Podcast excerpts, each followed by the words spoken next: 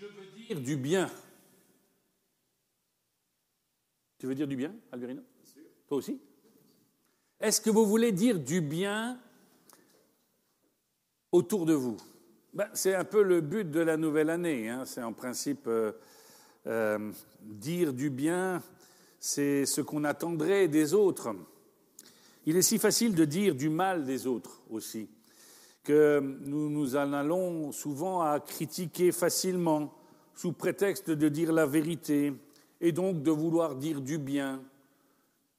Oui, cette année passée fut vraiment un étalage public et généralisé de la médisance.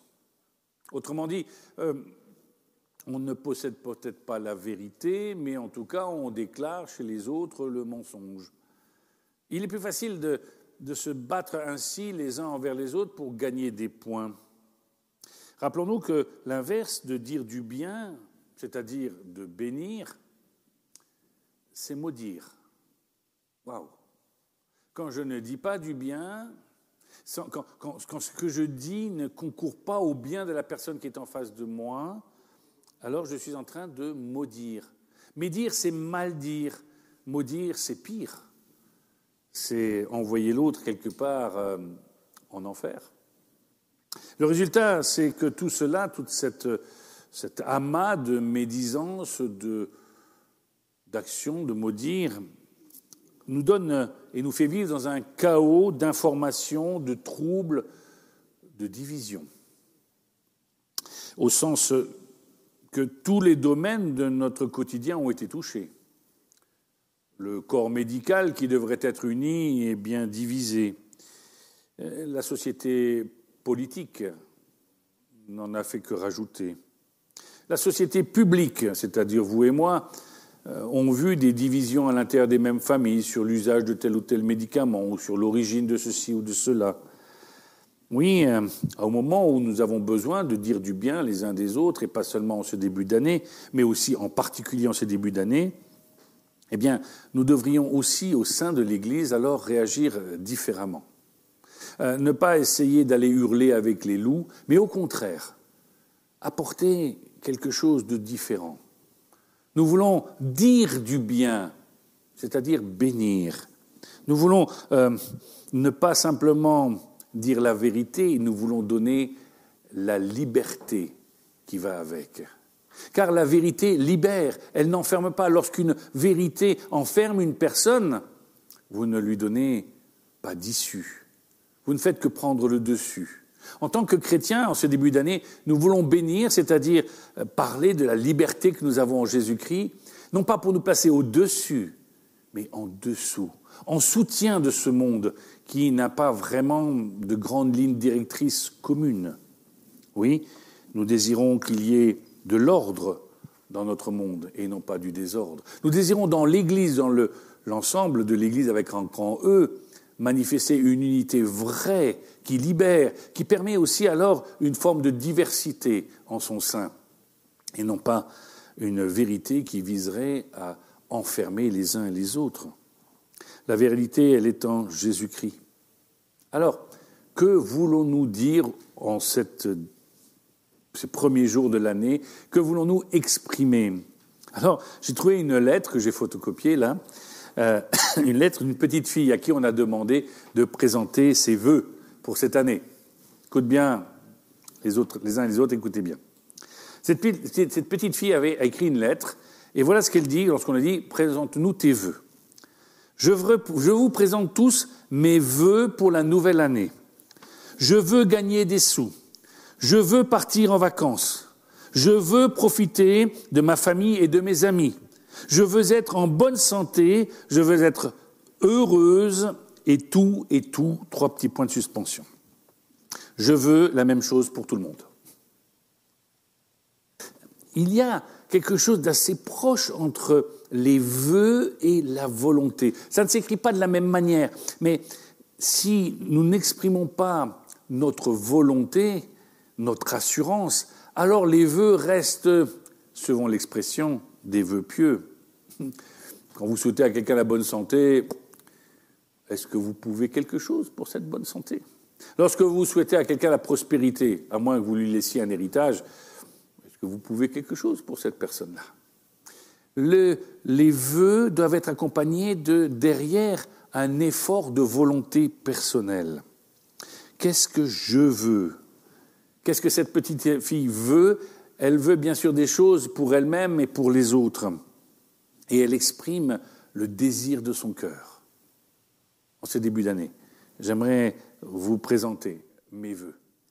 C'est-à-dire, je veux dire du bien de vous. Je veux vous bénir. Je veux que Dieu vous bénisse. Et pour cela, j'aurai des efforts à faire, moi, pour cela. Nous allons voir ça dans un instant. Nous allons d'abord commencer par un modèle de bénédiction, pour bien comprendre ce que c'est qu'une bénédiction. Et pour ça, j'aimerais prendre avec vous un texte qui se trouve... Allez, commençons par la Genèse, puisque c'est au début, et c'est facile à trouver. Dans la Genèse, au chapitre 1, nous lirons quelques versets de 26 au chapitre 2, 3.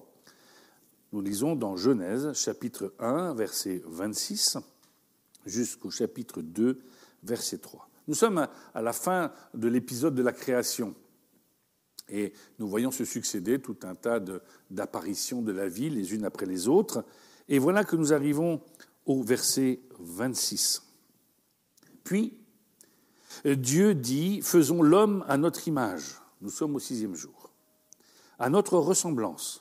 Qu'il domine sur les poissons de la mer, sur les oiseaux du ciel, sur le bétail, sur toute la terre et sur tous les reptiles qui rampent sur la terre.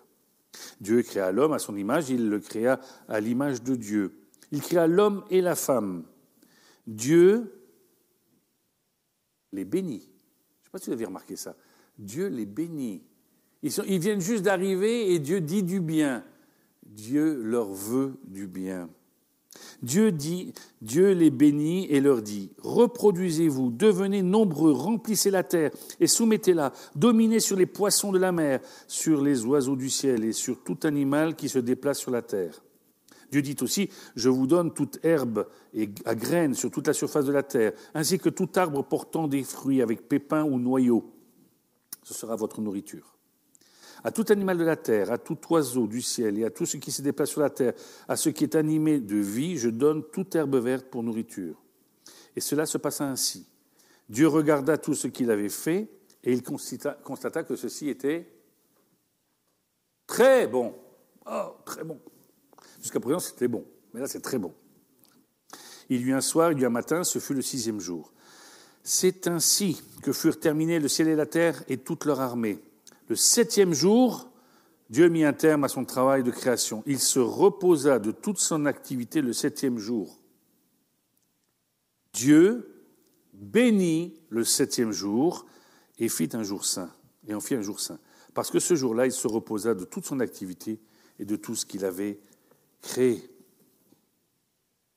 Jusqu'à présent, Dieu a dit que tout était bon. Il arrive à la création de l'homme et de la femme, cette vie particulière au sein de la création, et Dieu les bénit. C'est-à-dire que Dieu pose un particulier regard sur eux. Il a un désir, une volonté particulière pour l'homme et pour la femme, ce qu'il n'y avait pas jusqu'à présent. Il y avait la création du décor, mais le centre de l'intérêt de Dieu, du cœur de Dieu, c'est chacun d'entre nous. Ce regard, il ne va jamais en départir, jusqu'à aujourd'hui. Nous connaissons la suite, l'homme et la femme vont pécher, vont aller à l'encontre de cet amour de Dieu, ils vont désobéir, ils vont enfreindre, ils vont blesser Dieu. Dieu ne continuera à les bénir, même dans des conditions particulières. Il ne va pas les détruire, il va leur donner une autre issue. Bien sûr, il est dit que les choses seront plus difficiles qu'avant. Mais Dieu restera fidèle tout au long des siècles, des millénaires, jusqu'à aujourd'hui. Parce que Dieu a béni, il n'enlève pas sa bénédiction. Bien sûr, il y a toutes ces questions qui sont importantes pour chacun d'entre nous. Est-ce qu'aujourd'hui, nous vivons un temps de bénédiction ? Est-ce que Dieu n'aurait pas oublié le monde dans lequel nous sommes ? Ce ne sont pas les circonstances qui font la bénédiction. La bénédiction, c'est la présence de Dieu continue à nos côtés. Au départ, tout va bien. Au départ, Dieu met toutes choses en place, mais il n'oublie pas de mettre un septième jour qu'il a béni, qu'il a mis à part. Cette bénédiction particulière, ce repos de Dieu, n'est pas un repos où Dieu ne fait rien. C'est un repos, ce septième jour, cette ère dans laquelle nous sommes. C'est un temps particulier de sa patience, de la manifestation de son amour et de la manifestation de sa fidélité. Il va dans ce temps-là préparer celui qui doit venir. Et depuis qu'il est venu, celui qui doit venir, il nous prépare à son retour. Finalement, dire du bien de l'autre, c'est vouloir lui annoncer l'essentiel de ce qui est de l'actualité, de pouvoir, au-delà des impressions que nous vivons au cours de nos vies, et particulièrement l'année passée, de pouvoir vivre l'espérance qui nous a été donnée en Jésus-Christ. Cette espérance a été marquée par le plus grand des miracles qui puisse être, la mort et la résurrection. Ainsi, le Christ est bien mort à la croix, et c'était une bénédiction pour nous, en ce qu'il nous a soulagés de nos péchés. Dieu est prêt à prendre le mal sur lui-même, pour que nous, nous puissions vivre la part de bien qu'il nous a réservée. Septième jour, jour de bénédiction, parole particulière sur l'homme et la femme, ces choses-là sont toujours vraies. Car nous avons un Dieu de vérité et non pas de mensonge. Ce qu'il annonce, ce qu'il dit, reste vrai à jamais. Alors, nos paroles de bénédiction prennent d'autant plus du poids. Lorsque vous bénissez quelqu'un au nom de notre Seigneur Jésus-Christ, lorsque vous désirez son bien, lorsque vous dites « Je veux son bien, Seigneur », vous invoquez pas simplement les probabilités qu'il puisse se passer quelque chose de bon cette année. Vous affirmez que les promesses de Dieu, que la bénédiction de Dieu est pour ceux qui s'en saisissent. Nous avons un exemple assez connu que nous citons souvent au mariage, un texte de Jérémie. Vous le connaissez, ce texte ? « J'ai pour vous des projets de paix et non de malheur. » Vous savez à quel moment cette parole est donnée ? Elle est donnée juste avant que le peuple parte en exil. Waouh ! J'ai des projets de bonheur. T'imagines ça, Rosa ? Et hop, ils partent. Parce que les projets de bonheur sont contenus non pas dans les événements qui sont autour de nous, mais sont contenus en chacun de nous. Ainsi, les premiers chrétiens qui étaient persécutés ont continué à vivre ces bénédictions, en ce que, en tout temps, toutes circonstances, que ce soit les bénédictions qu'ils avaient reçues temporellement ou spirituellement, ils en ont pris le temps pour le partager autour d'eux. Lorsqu'ils étaient persécutés dans leur corps, ils ont béni le Seigneur. Lorsqu'ils ont été pris au milieu des pandémies de l'époque, des premiers siècles, ils ont continué à garder leur espérance fidèle et forte. Oui, comme tu l'as dit tout à l'heure, Alberino, la parole est une puissance. Elle n'est pas simplement une puissance de l'esprit. Elle est puissance pour nos vies. Elle alimente notre résistance au quotidien et notre résilience après les événements difficiles. Mais poursuivons. Je viens de dire quelque chose d'important tout à l'heure, c'est que la bénédiction suprême, c'est celle que nous avons reçue en Jésus-Christ. Alors, en quoi cette bénédiction est importante pour nous ? Je vous propose de prendre un autre texte cette fois-ci. Nous allons prendre un texte dans 1 Thessaloniciens 4, verset 3. 1 Thessaloniciens 4, verset 3. Lisons ensemble ce verset. Ce que Dieu veut, nous sommes dans la volonté de Dieu, ce que Dieu veut, c'est votre progression dans la sainteté. C'est que vous vous absteniez de l'immoralité sexuelle, c'est que chacun de vous sache garder son corps dans la consécration et la dignité, sans se livrer à la passion du désir comme les membres des autres peuples qui ne se connaissent pas Dieu.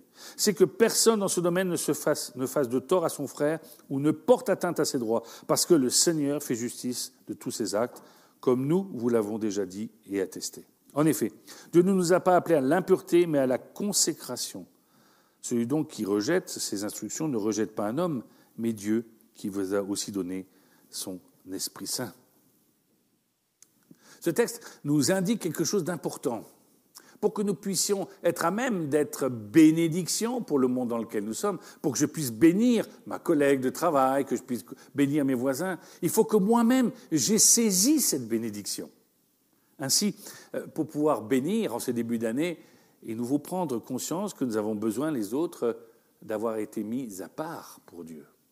Comme le dimanche est à part, il est sanctifié, et ceci dès la Genèse, Dieu nous met à part, mais pas en dehors du monde dans lequel nous sommes. Si aujourd'hui il y a encore des chrétiens sur cette terre, c'est pour qu'il y ait bénédiction sur cette terre. Nous sommes porteurs de toute bénédiction. Si vous étudiez avec moi les mardis, ce mardi, nous aurons à 19h30 un chapitre particulier sur toutes les bénédictions dont Dieu nous a bénis. Éphésiens chapitre 1 qui nous dit que nous avons été bénis de toute bénédiction spirituelle. Alors, que demander de plus ? Mais arrêtons-nous encore une fois sur cette partie particulière de cette bénédiction en Jésus-Christ. Nous avons été mis à part et cette mise à part implique un comportement différent. Je vous l'ai dit tout à l'heure, il est facile de dire du mal en voulant dire la vérité. Nous savons très bien toucher les gens là où il faut. Nous n'aimons pas être touchés personnellement. Alors, sachons dire une vérité qui libère et non pas qui enferme. Sachons parler de Jésus-Christ, qui, même si c'est affreux de penser qu'il a dû mourir sur une croix, est notre libération, notre bénédiction. Car en Christ et cette résurrection du Christ, 3 jours après, nous avons acquis une formidable puissance. Rien ne peut nous séparer de l'amour de Dieu et rien, même pas la mort, ne peut nous séparer de Dieu, de son Fils et de son Esprit Saint.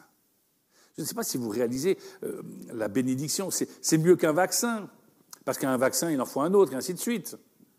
Ici, nous avons plus qu'un vaccin, nous avons une guérison. Dieu est venu nous guérir.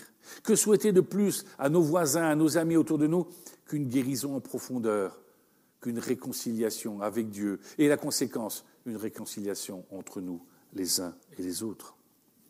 Prenons ensemble encore quelques textes qui sont passionnants dans l'Écriture. Prenons dans Hébreux. J'aime bien ce texte d'Hébreux au chapitre 12. Nous allons lire le verset 14. Hébreux, chapitre 12, verset 14.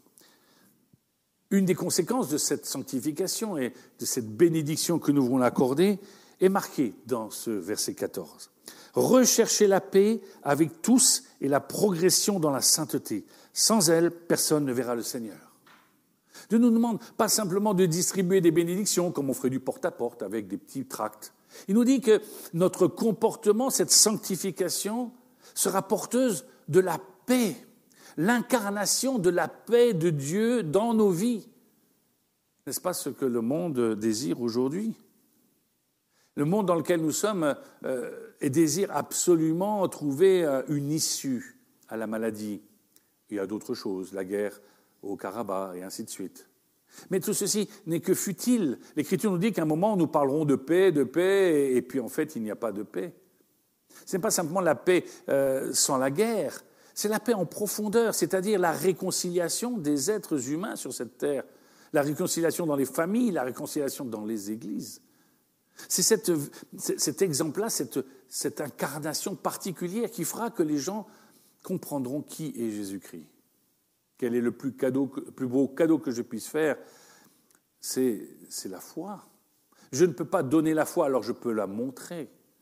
Je peux montrer qu'il est possible aujourd'hui de vivre les bénédictions de Dieu, la paix de Dieu qu'il nous a donnée. Jésus-Christ nous dit, je vous donne une paix que le monde ne connaît pas, cette paix profonde, que nous puissions en être les témoins. La première bénédiction que je voudrais donner, c'est sur les chrétiens. Que les chrétiens puissent vivre en profondeur et en vérité. Toutes ces vérités qui sont écrites dans les Écritures. Rechercher la paix avec tous et la progression dans la sainteté.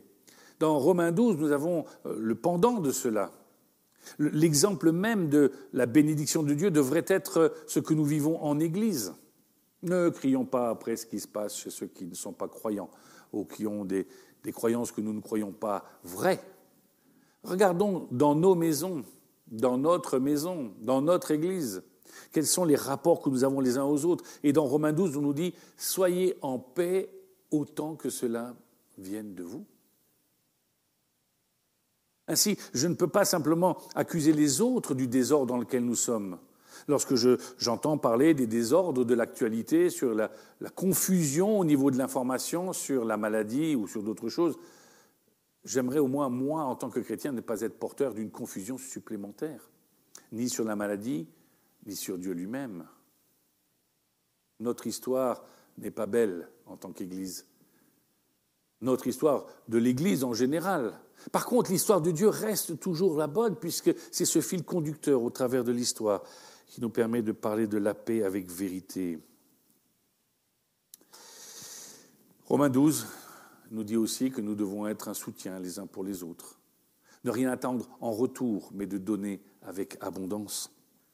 Soyons de ces chrétiens dynamiques, forts, puissants, prêts à pouvoir témoigner de l'intervention de Dieu dans leur vie et donc de la possibilité que Dieu intervienne dans la vie de mon prochain. Laissons Dieu agir, à commencer par respectons au moins ce jour mis à part par Dieu, jour mis à part pour les gens qui ont été mis à part pour que nous puissions prendre du temps à part pour Dieu. Aujourd'hui, nous sommes dimanche, 1 heure, 1 heure et demie, 2 heures de culte. Un temps que nous avons peut-être décalé pour des raisons de santé ou autres, de travail. Mais combien y a-t-il d'heures dans une journée comme le dimanche pour pouvoir être mis à part pour Dieu ? Finalement, nous désirons la bénédiction pour les gens qui sont autour de nous, nous désirons leur bien, nous désirons dire du bien d'eux, mais juste les premiers jours de l'année ou tous les jours de l'année ? Notre manière de vivre notre relation à Dieu le dimanche reflètera la manière dont nous pouvons et nous sommes capables de le vivre tous les jours de la semaine. Je me souviens de quelqu'un qui était venu nous voir et qui disait « Mais pourquoi il n'y a pas de culte tous les jours ?» Quelqu'un qui était jeune dans la foi me dit « Ce serait super un culte tous les jours. » Je dis « Tu viendrais ?» Il me dit « Ah ouais !» Et je dis « J'ai peur qu'il y en ait d'autres qui ne viennent pas. » Nous loupons des rendez-vous ainsi qui nous sont juste à portée de main. Oui, avoir un culte tous les jours, vous pouvez l'avoir en mettant à part un temps pour Dieu dans votre journée. Oh, il ne s'agit pas de dire c'est 5 minutes, 10 minutes ou 1 heure. Il s'agit d'être juste un temps en vérité, afin que vous puissiez être à même de bénir les gens autour de vous dans une journée. Combien de fois, je l'ai dit en introduction, nos langues partent un petit peu trop vite, à droite ou à gauche ou au centre, comme ça toute la politique est réunie. Et combien de fois nous aimerions que ça puisse être des paroles de bénédiction que nous prononçons. Combien de fois les gens autour de nous disent « Mais votre comportement ne correspond pas à ce que vous dites. » Dieu ne nous a pas dit que nous serions parfaits sur cette terre, mais que nous rechercherions la sanctification. C'est vraiment important de saisir cela. Galates 5, verset 6, lisons ensemble. Galates 5, verset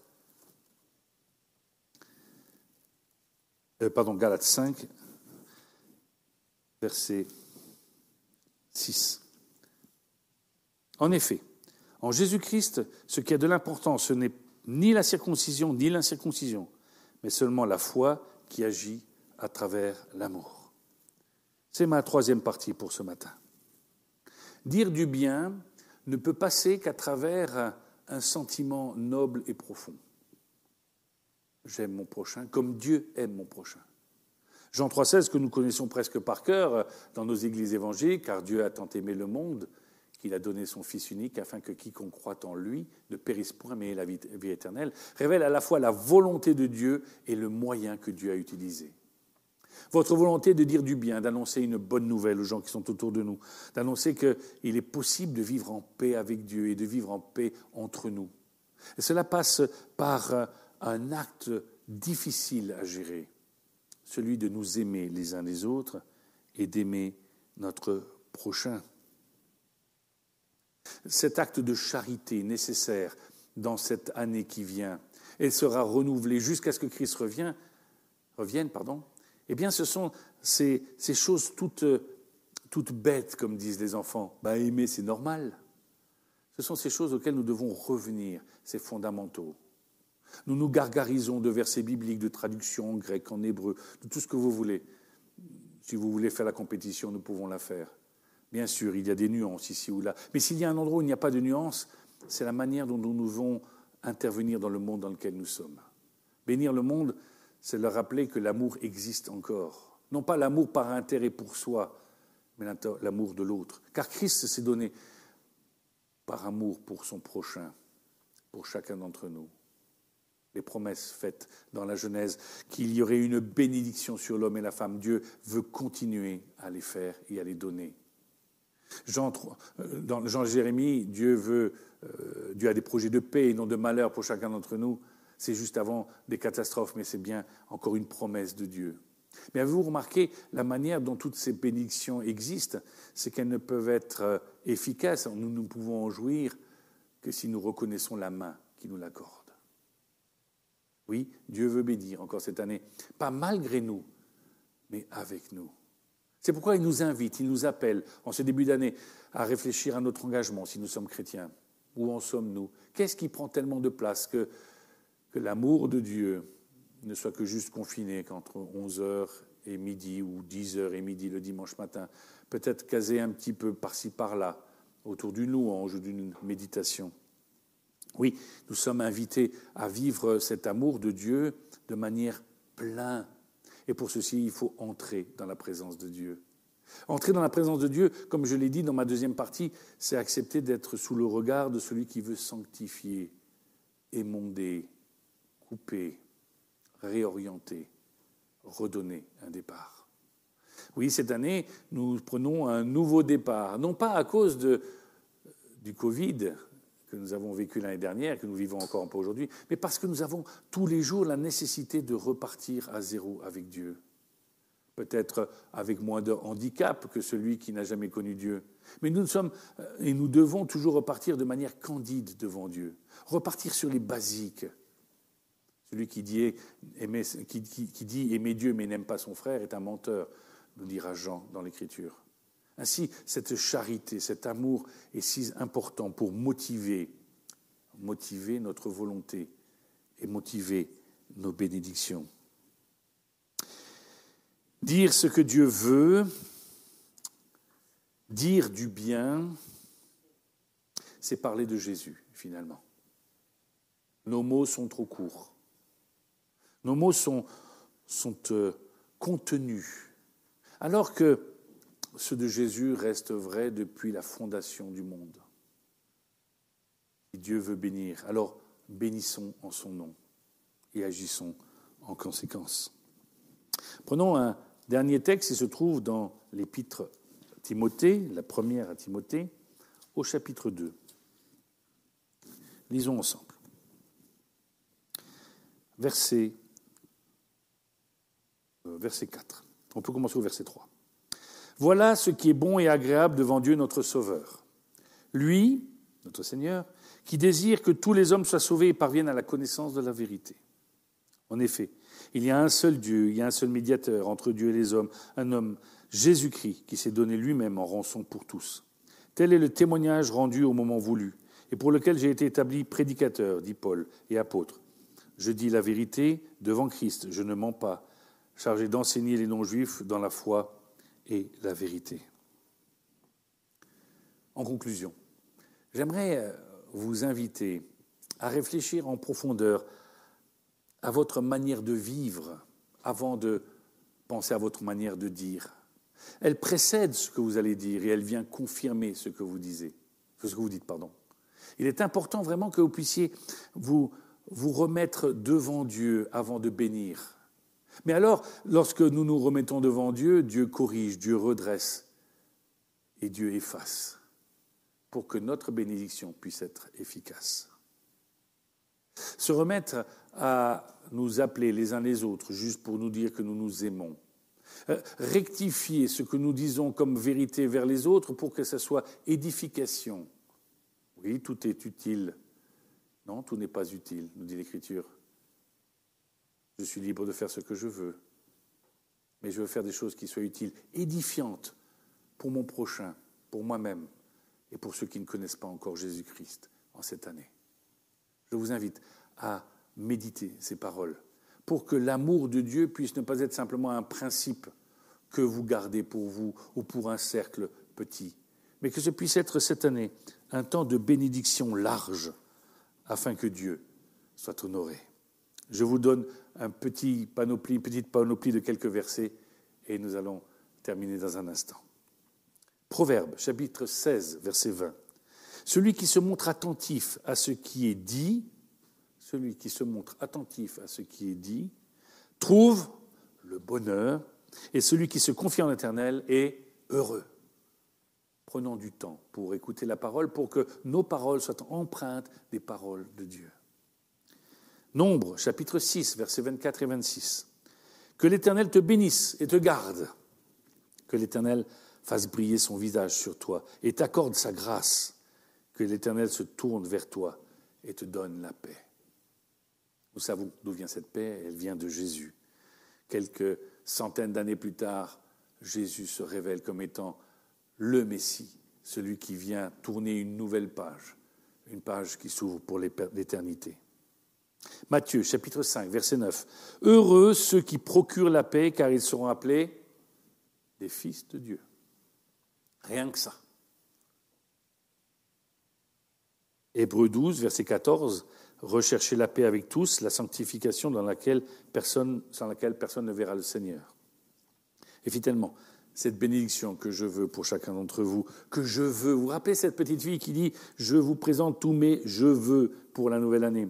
Je veux gagner des sous, je veux partir en vacances, je veux profiter de ma famille et de mes amis, je veux être en bonne santé, je veux être heureux, et je veux la même chose pour tout le monde. » Vous avez la paix en Dieu, vous avez la joie en Dieu, l'espérance en Dieu, et je le veux, vous le voulez pour tout le monde. Je veux dire du bien de toi. Je veux te bénir. Jérémie 17, versets 7 et 8, un beau verset que j'aime beaucoup. « Béni soit l'homme qui fait confiance à l'Éternel et qui place son espérance en lui. Il ressemble à un arbre planté près de l'eau et qui étend ses racines vers les cours d'eau. Il ne s'aperçoit pas de la venue de la chaleur et son feuillage reste vert. Lors d'une année de sécheresse, il ne redoute rien. Il ne cesse de porter du fruit. » Lors d'une année de sécheresse, il ne redoute rien, il ne cesse pas de porter des fruits. La bénédiction de Dieu, c'est que rien ne peut altérer les bénédictions de Dieu. Alors soyons généreux. Amen.